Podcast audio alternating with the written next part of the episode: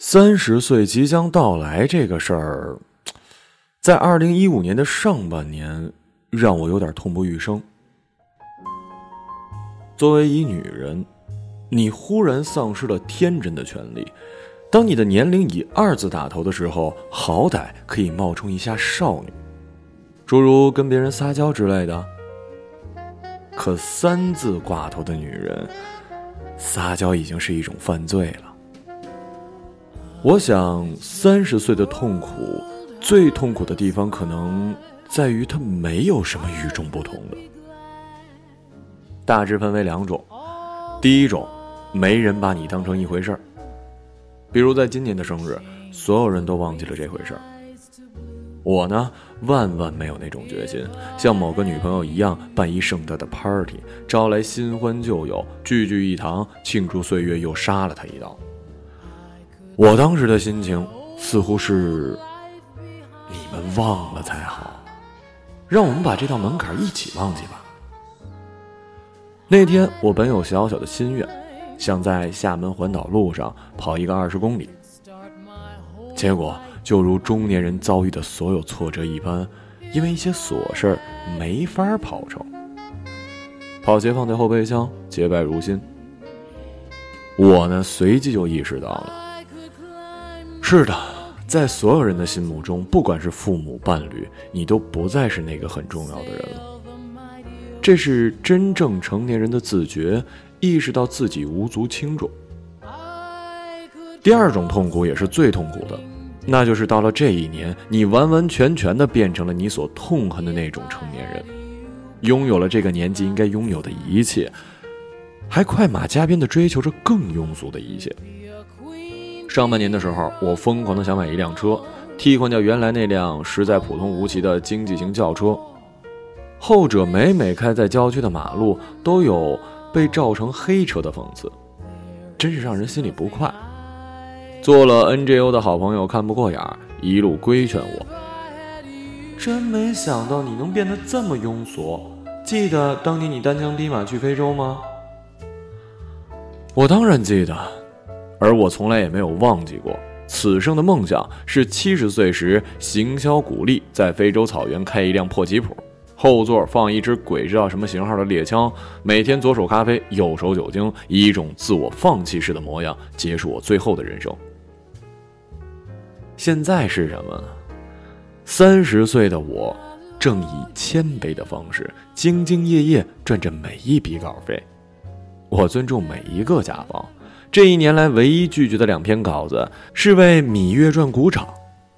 可能是因为没上班、没参与任何的办公室政治的缘故，我真的很难理解，为什么所有女人都对这种类型的剧如痴如醉呢？知道上班的朋友告诉我，如果你的领导每三个月就会挑一个女同事睡觉，剩下节操高尚的女同事团结一致，准备搞死这个忽然开始有钱买包的女人，你就会因为其中的微妙感立刻爱上《芈月传》。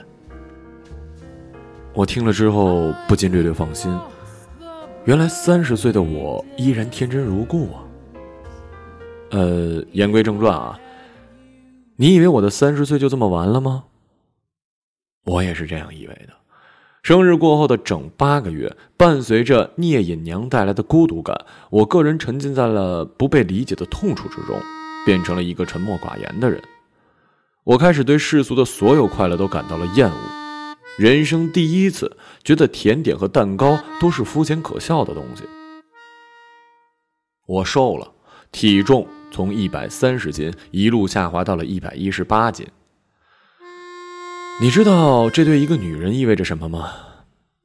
那简直是新世界的一扇大门呐！于是我忽然意识到，为什么年龄让每一个女人忌讳？那无非就是因为吸引力的丧失。你害怕没人再爱你、取悦你，而因为年龄带来的庄重感，你还要强迫自己变成一个对这一切毫无所谓的大姐型人物。那个童话说的是对的，一个女人无论她多老，她永远都需要爱的感觉。我做过一件非常可笑的事儿，瘦了以后第一回被人搭讪，很诚挚的感谢对方，谢谢你啊。我曾经以为这辈子再也不会被人搭讪了。那哥们儿紧张的一笑，从此再没跟我说过第二句话。九月，跟女朋友在香港的某间酒吧的天台上，他问人借了两根烟，我也就顺势抽了四年以来的第一支烟。当时的感觉大概就像《志明与春娇》里，他与她在后巷抽烟的快乐吧，近似于一次小小的犯罪。但当时我对周遭所有的一切都心满意足，不管是那之前喝的一杯名叫“呃 Lady Killer” 的鸡尾酒，还是之后一个人在铜锣湾的街头闲逛，我忽然发现，一切又自由了。你没必要把自己变成一个多么高尚、伟大、纯洁的中年人。你还是可以拥有很多小小的乐趣，这乐趣表现形式在于把所有不符合中年人教条规范的一切都找个无伤大雅的破坏的机会。雾霾天去跑个步，下雨天淋场雨。我的确不再年轻，体检表上有十项需要复查的内容，但是去你的吧，我就是喜欢这么过。在十月后的三个月，我忽然有机会去电视台打了一份小小的零工，每周往返上海和南京。在小小的不适感之后，我很快爱上了南京这座城市。这座马路上永远有人在吐痰，电梯里永远有人说那个呆逼，街头永远有电动车像大黄蜂一样冲过来的六朝古都。我再一次感受到，原来人类会觉得苍老，仅仅是因为周遭的城市一成不变。如果你换一个城市，就将换到无数的新鲜感。如果三十岁之后的所有事，你都想着如果我试一试会怎么样，我惊喜的发现，其实很多事情都会不一样的。以前我从来不会争取任何机会，只希望别人上门找我说某某某，这个你要不要做呀？现在我主动要求某某某。这个我能不能来做呀？成不成？你都可以考虑考虑，因为这对我来说没有任何的损失。以前我总认为美是一种天生的财富，作为一个平凡的女生，你要懂得自己的位置。后来我几乎不遗余力地追求任何变美的机会。是的，所有尝试的一切都很肤浅。开双眼皮，做半永久的纹眉，种睫毛，学习化妆教程。这些在我们那个年代，全都是智商不好、书读不出的女生才会琢磨的事儿。我在三十岁的时候才悟出来，肤浅有什么关系啊？美就是短暂的快乐呀。以前我认为我的人生完蛋了，去到任何一个城市都不会发生任何的奇迹。现在我告诉你吧，在北京喝酒和在京都喝酒根本完全不一样。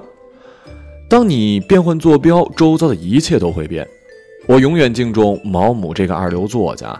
只要想想他为了写作是怎么踏上了地球的每一寸土地，想方设法的去结识每一个旁边的人类，我以为这永远是一种值得学习的方式。人生的妙处在于，只要你把自己松绑，你就可以得到另外一个你。我对自己三十岁的第一年很满意。或许我已经不再是一个天真的女人，但不天真的女人有不天真的乐趣。世界换了方向，在另一头，依旧充满了乐趣。